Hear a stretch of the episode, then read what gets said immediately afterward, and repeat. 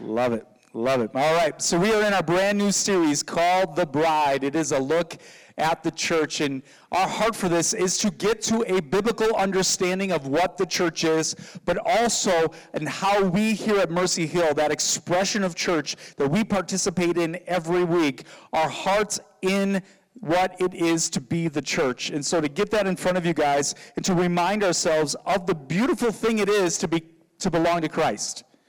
You know, depending on your background, depending on your upbringing, depending on what type of church tradition you come from, right? Church, or, or even your own personal experiences, a church could just be something that you do on Sundays.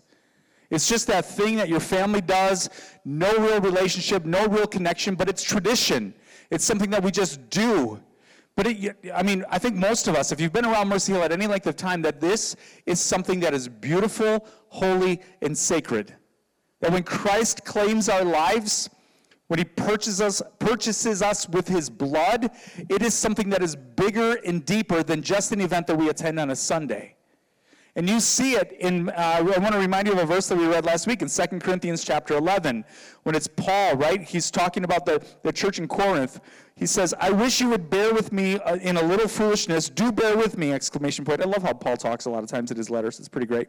For I feel divine jealousy for you, since I betrothed you to one husband to present you as a pure virgin to Christ, right? So Paul is talking to this church in Corinth and he says, I betrothed you to one husband to be presented pure before him. This pastoral heart that Paul has for the churches that he planted churches that he went around, right? And he would establish a church in a city. He would then appoint elders, that he would raise up elders and appoint those elders to help watch over that church, to look after that church, to care for that church, to hold out the word of God so that that church would be washed, as we talked about last week. Washed by the word of God, cleansed, made pure, so that when Christ returns for his bride, that that church will be presented in splendor without spot, without wrinkle, without blemish. And that's why the Word of God is so important to our church, right? So, Paul, this apostle who was claimed of Jesus, right? He was claimed by Christ on the road to Damascus. We know his story in Acts chapter 9. He's then sent out for Christ, right? He was once a persecutor of, of Christ and Christians, and now he is for Christ and for the church. He goes out to plant and establish these churches. He appoints elders and leaders over those churches so that those churches might be cared for, that they might be built up, that they might be watched over by elders, by shepherds, those who love the Word of God and hold fast to it. So that the church, whether it's in Corinth or Ephesus or Philippi or right here in Nashotah centuries later, so that the church of Jesus Christ, the bride of Christ, would be presented as pure and spotless without wrinkle or stain. That's the heart of this series. That's the heart of our church. That we would truly be the bride of Christ, a bride that's in waiting for the return of our groom, awaiting this great wedding day where we'll be presented to him in splendor and united with him forever. So this morning, just as we start, I want to remind you of the preciousness of the church. The preciousness of the church, that Christ has died for us. And we like to think that as very individualistic terms right? My personal Lord and Savior, Jesus Christ. Have you made Jesus, right? You, you hear pastors talk this way all the time. Have you made Jesus your personal Lord and Savior? Yes, I have. He is my personal Lord and Savior, right? And ultimately, you are responsible with the Word of God that is preached to your heart. It is personal. I can't, I can't walk with Christ for you. Uh, your moms or dads, like if you're a teenager in this room or a young person in this room, like you have, we have to own our faith in a personal way at some point. But this church thing is meant to be lived in community. It's meant to be lived in unity. It's meant to be lived in a body. So I want to remind you of the preciousness of the church and the sacredness of this gathering that we have on Sunday mornings. Right? God is here in our midst. We serve a living God, His Holy Spirit alive in each one of us individually, yes, but so powerfully in unity corporately as a church. that His Spirit gifts us. And we'll be talking about this uh, in future weeks. The, the Holy Spirit gifts His church for the building up of the church. He doesn't just gift one guy or a couple of guys as heads and leaders of the church, but he does appoint shepherds and pastors and elders over a church to help in the service of, in the in the shepherding of, in the care of the church. But really, those shepherds, those overseers, those apostles, those evangelists, those teachers have been given to the church, as it says in Ephesians chapter 4, to uh, to build up the church, that we might equip the church, the saints, to do the work of the ministry of the church. And unfortunately, when you look around the church in general, what you have is you have a very small group of people using their gifts. It's a very small group of people that are actually engaged so deeply and beautifully, the way that it's been designed as the Church of Jesus Christ, engaging in ministry one to another. And they leave it up to the professionals, they leave it up to the, those up front, instead of beautifully and boldly living, being the church. That's a phrase that we use around here a lot being the church to the glory of Christ. So, this gathering every Sunday is sacred. And you've got something that you're bringing to this thing. And it might not be up front with a microphone, but you've got something that you're bringing. Those people that are in your row, shoulder to shoulder, in your row, like you've got something to offer them, something to bring to them, something given to you by God for this church to be built up into that holy, sacred bride. We'll be talking about that more in upcoming weeks here. And so I also want to remind ourselves of this calling that we have to this community, the responsibility of radical relationship that we have one towards another. The awesome responsibility that we have one towards another. And I don't know if we think that way a lot. Right? We kind of have that Cain mentality. Am I my brother's keeper? Do I have to look after that other person? Like, am I responsible for that other person? But yes, this awesome relationship that we're supposed to have as the bride of Christ, we have a role to play in each one of our lives. This is why last week we started with the Word of God, right? Last week we talked about fidelity to Christ starts with fidelity and faithfulness to His Word. We looked at Ephesians 5 and how Christ, He loves the church, that he laid down himself and that he sanctifies his bride and makes us holy by washing us with the word. I've said it before. I'll say it again, and I'm going to say it again, and I'm going to say it again, and I'm going to say it again. Everything in this life has been corrupted and has been affected by sin. Right? Everything. Every one of our relationships is broken. Anybody married in here? You feel that sometimes, huh? Kids have to deal with teenagers and kids like like even just friends right? How easily it gets mucked up. The effects of sin the effects of selfishness and offense and whatever it is like there is nothing in this world that has not been affected corrupted uh, to some degree by sin except this thing. This is the only perfect thing on earth. The words of God. That's why everything starts with and ends with the Word of God. Everything. Everything starts with is the only perfect, uncorrupted, infallible, sufficient, not lacking anything. You ever gone through life and you go, man, I just wish I knew more. I wish I had more information. I wish the Lord would have said more about this thing. Do you understand that this word is sufficient? It really is. Sometimes I feel like I need to beat my heart into submission to it. Like I make it real complicated when it's not that complicated. I've said it like with the Word of God and the Spirit of God, right? The promised Holy Spirit, right? Before Jesus left, he says, It's better that I go because I'm going to send the Comforter who's not only going to be with you, but he's also going to be in you. He's going to lead us and guide us into all truth, convict us of sin. So that, like, what's so beautiful about it is that we as a congregation, we as a church, we as a holy and sacred entity lack nothing because of the Word of God and the Spirit of God inside of us. So we bring everything to the light of Scripture.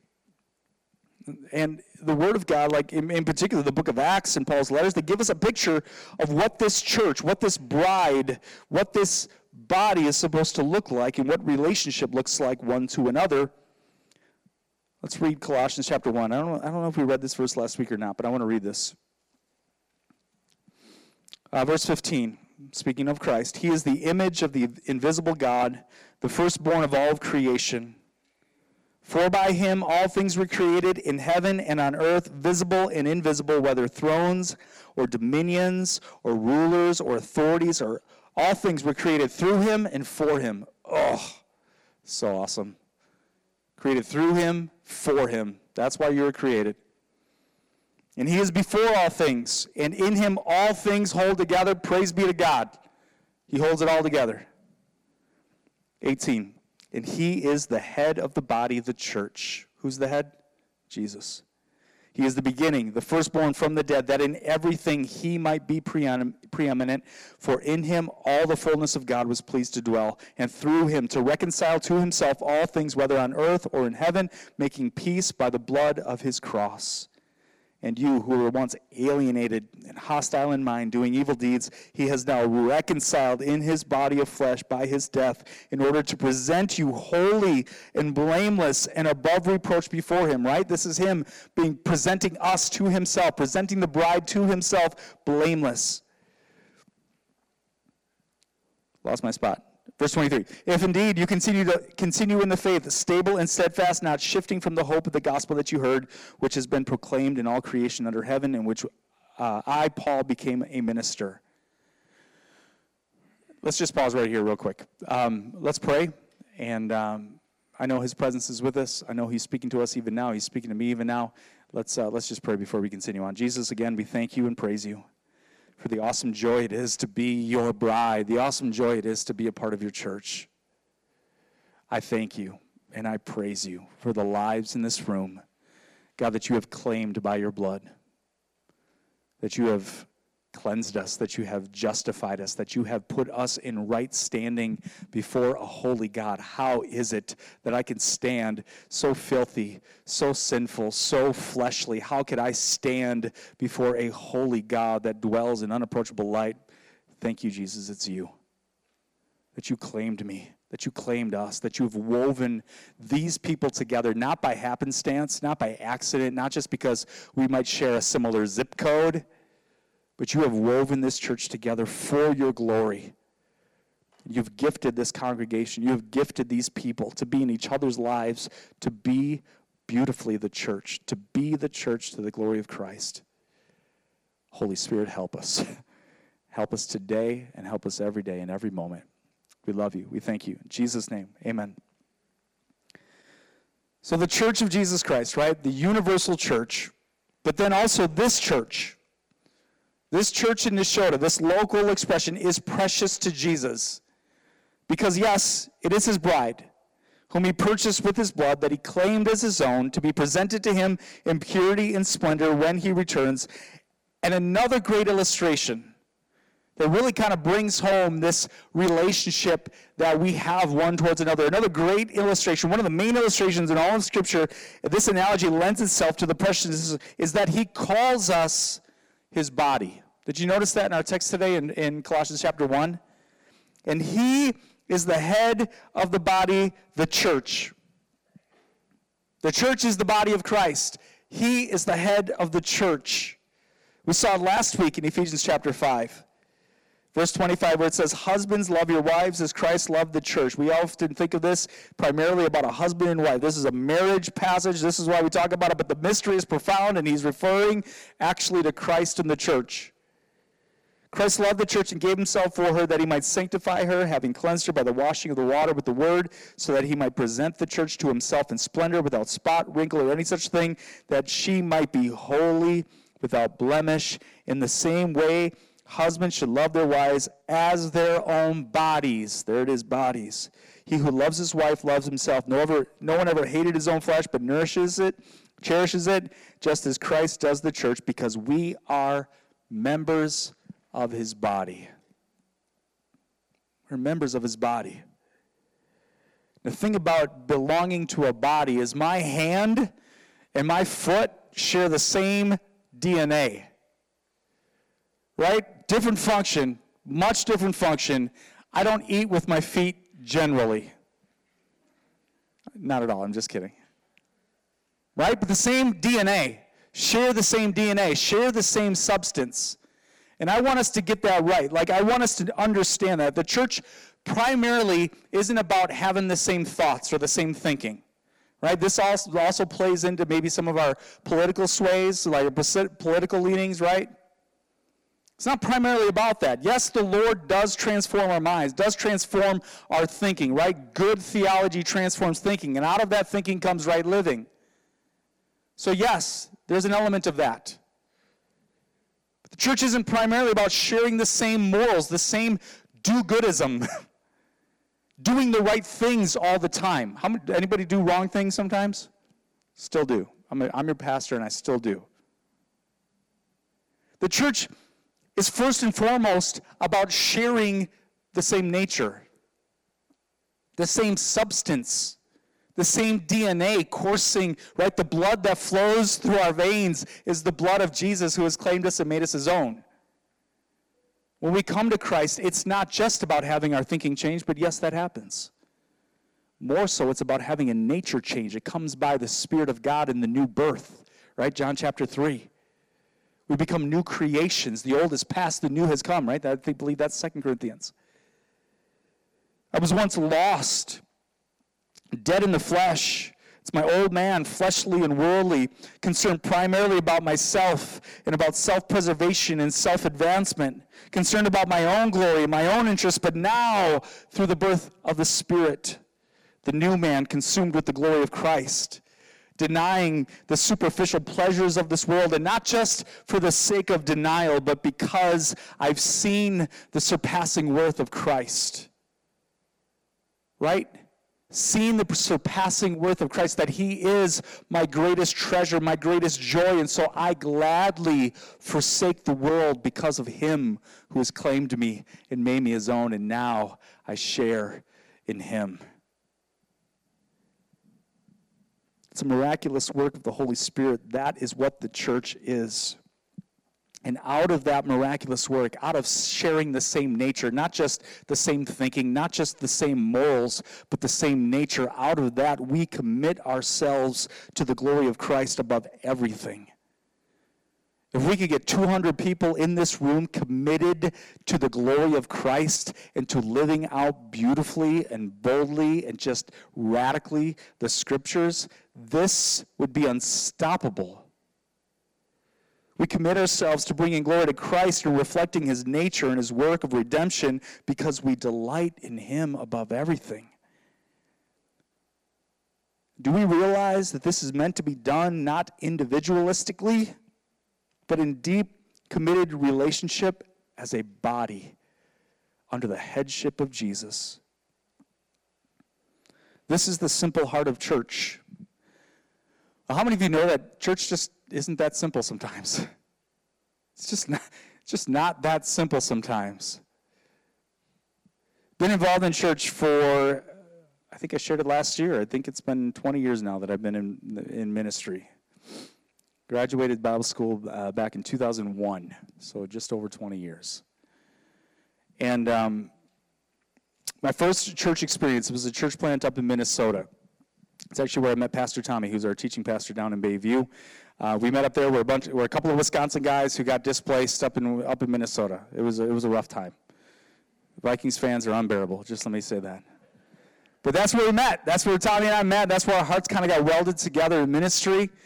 And uh, the church up there was, was awesome. It started off like really pure in, in its pursuits and like we were a team moving forward. And unfortunately, what happens, and it happens to a lot of churches, the church got kind of caught up in, in, in, I guess that was kind of the tail end of the growth move, uh, the, the church growth movement.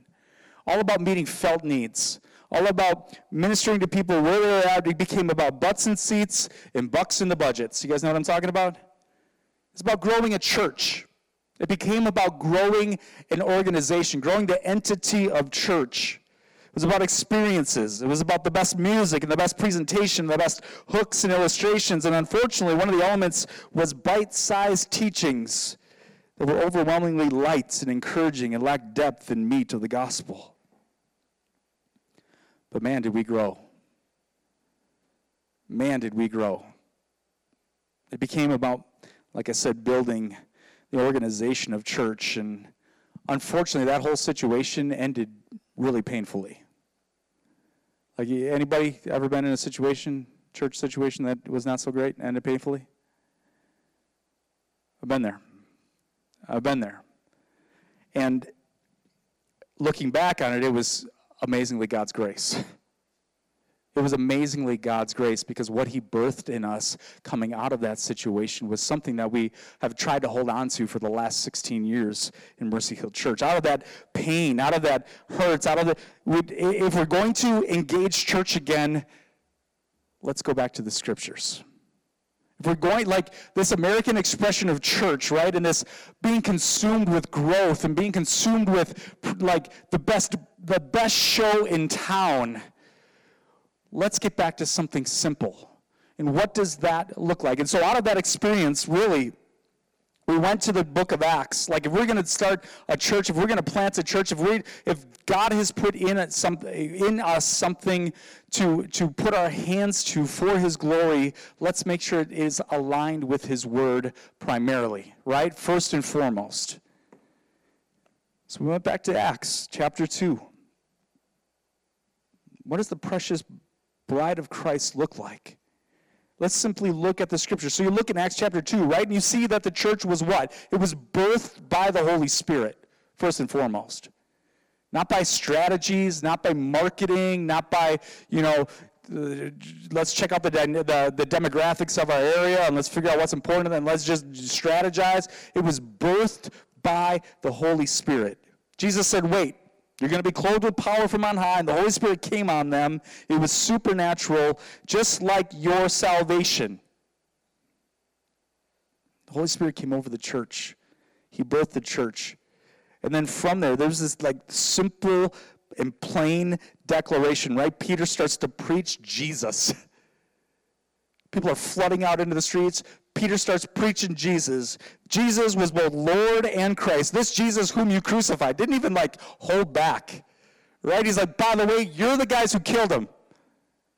This Jesus was Lord and Christ. And it says in verse 37 of Acts chapter 2 that they were cut to the heart, that it was a thing that the Holy Spirit was doing in them. And Peter called them to repent and be baptized for the forgiveness of their sins and to receive the gift of the Holy Spirit. And then there's the life and the fellowship of the church at the end of Acts chapter 2 that you see. And really, these have been the verses that have been foundational to the start of Mercy Hill. Acts 2:42 they devoted themselves to the apostles' teaching and the fellowship to the breaking of bread and of prayers. And then you see the effect, right? This is what the church did. This is what it means to be the church. They devoted themselves to four simple things to the apostles' teaching, right? The word of God, to fellowship, to breaking bread, and to prayers. And then awe came upon every soul. And many wonders and signs were being done through the apostles. And all who believed were together and hey, had all things in common. This is some radical community, isn't it? They were selling their possessions and their belongings and distributing the proceeds to all as any had need. And day by day, attending the temple together, breaking bread in their homes, they received their food with glad and generous hearts, praising God and having favor with the people. This is my favorite part. This is my favorite part as a preacher, as a pastor. This is my favorite part. And the Lord added to their number day by day those who were being saved. It's my favorite part. You know why? Is not up to me. It's not up to me. It's not up to us. It is simply up to us to devote ourselves to the Word of God, right? The apostles' teaching, to devote ourselves to fellowship, to devote ourselves to breaking bread, right? To communion, to, and to devote ourselves to prayer. And all came upon them, and the Lord added to their numbers day by day. It was simple simply being the church, and then you saw the effect. The Lord added to their numbers those who were being saved. The Lord built the church. That's why we kind of adopted the phrase. We're not interested in building something, we're simply going to be something. And then the Lord ends up building his church. The Lord brought the increase. The people were simply being the church to one another in radical devotion to these simple things and radical devotion to relationship.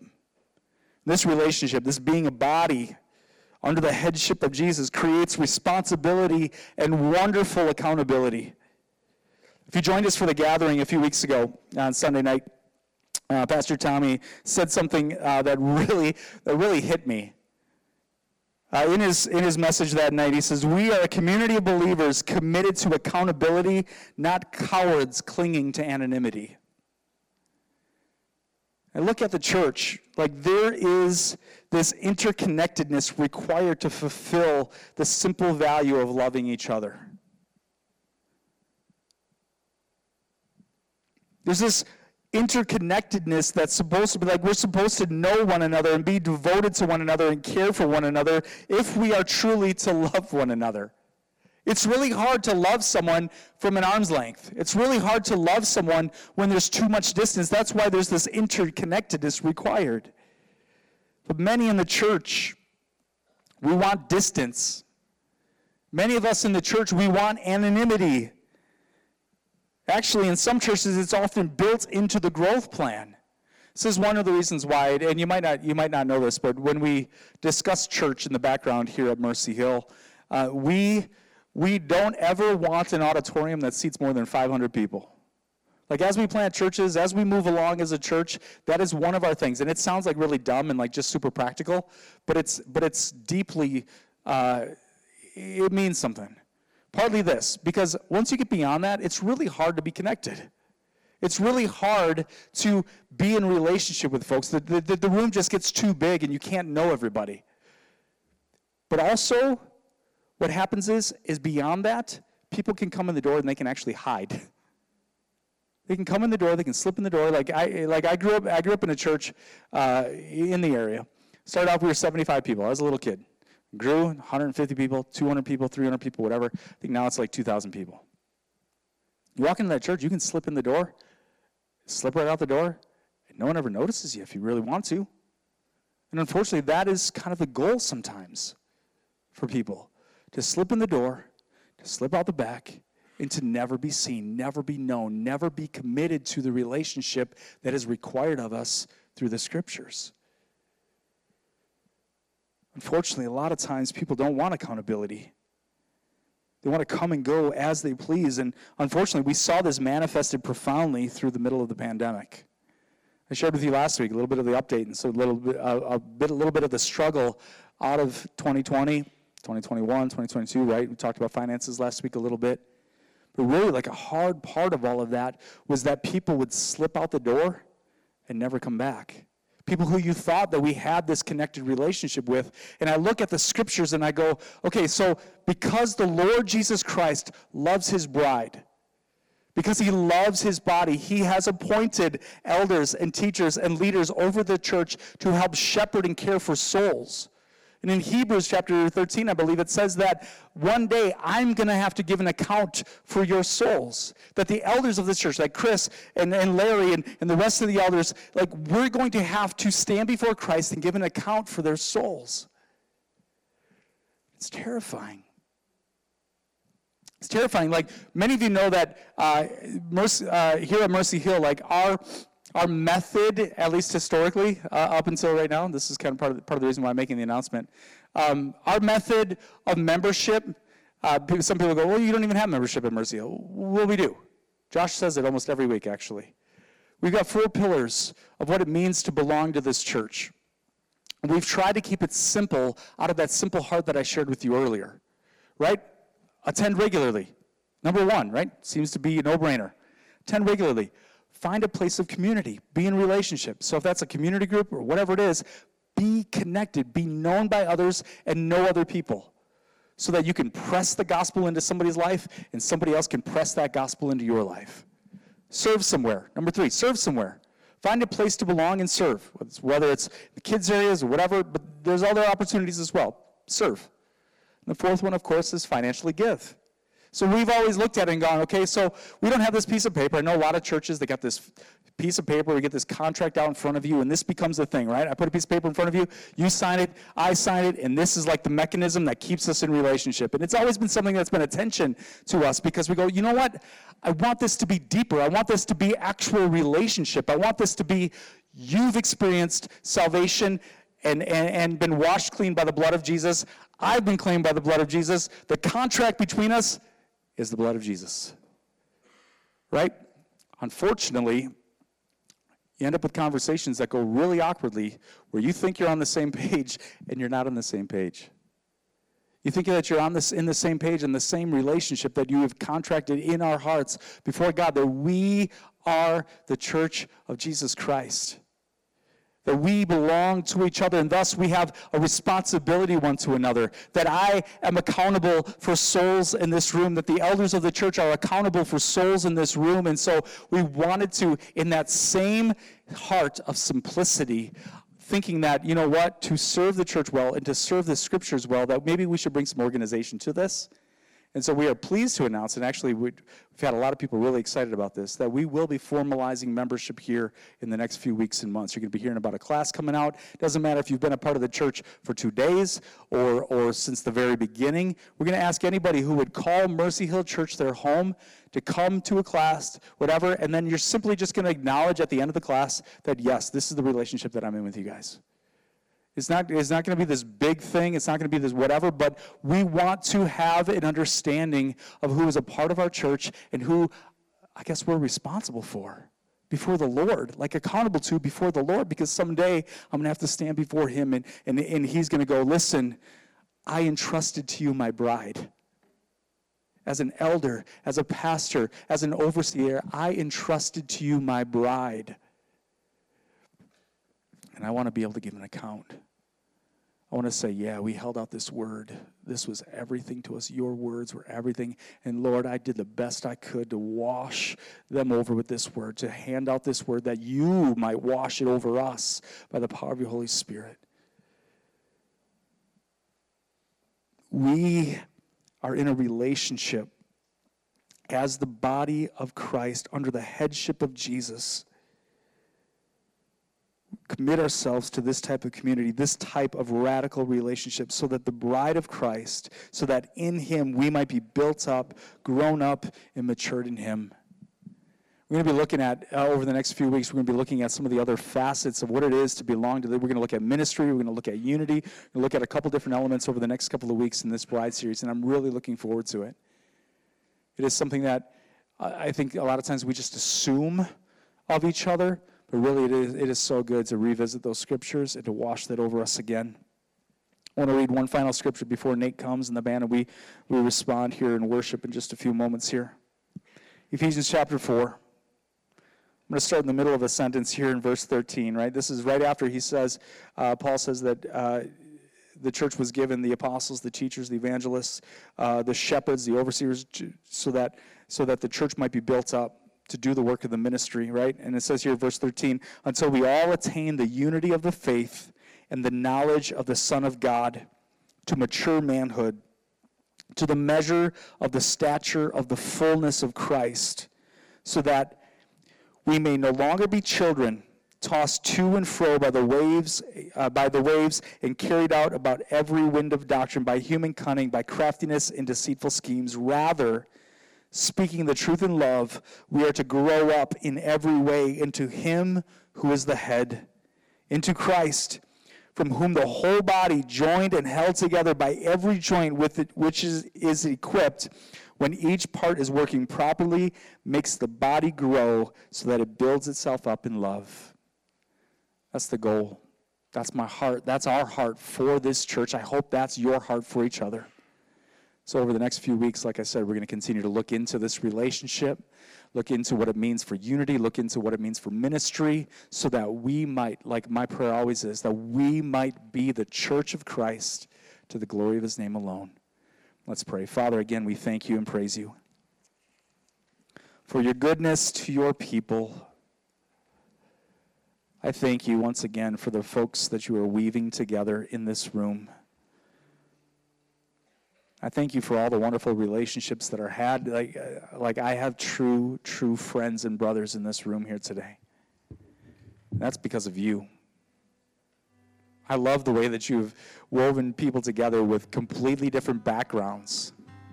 That they come together united under Christ and share in this deep and beautiful relationship, building each other up that we might grow and mature in you to the fullness of Christ Jesus, so that this bride, that this body might be mature and presented to you without spot or wrinkle or any such thing. Holy Spirit, continue to wash over us the Word of God, the Word of truth. God, where we are out of step with your Word or where we are out of step in relationship, God, bring us together. Right now, I pray for your conviction. There are people in this room that have just been playing church, just going to church, just attending an event on Sundays and living at arm's length to their brothers and sisters. God, I pray that you convict them right now and bring them to a commitment in that relationship. There are areas of your word that we've been rejecting, living in rebellion to. God, bring conviction and cause us to repent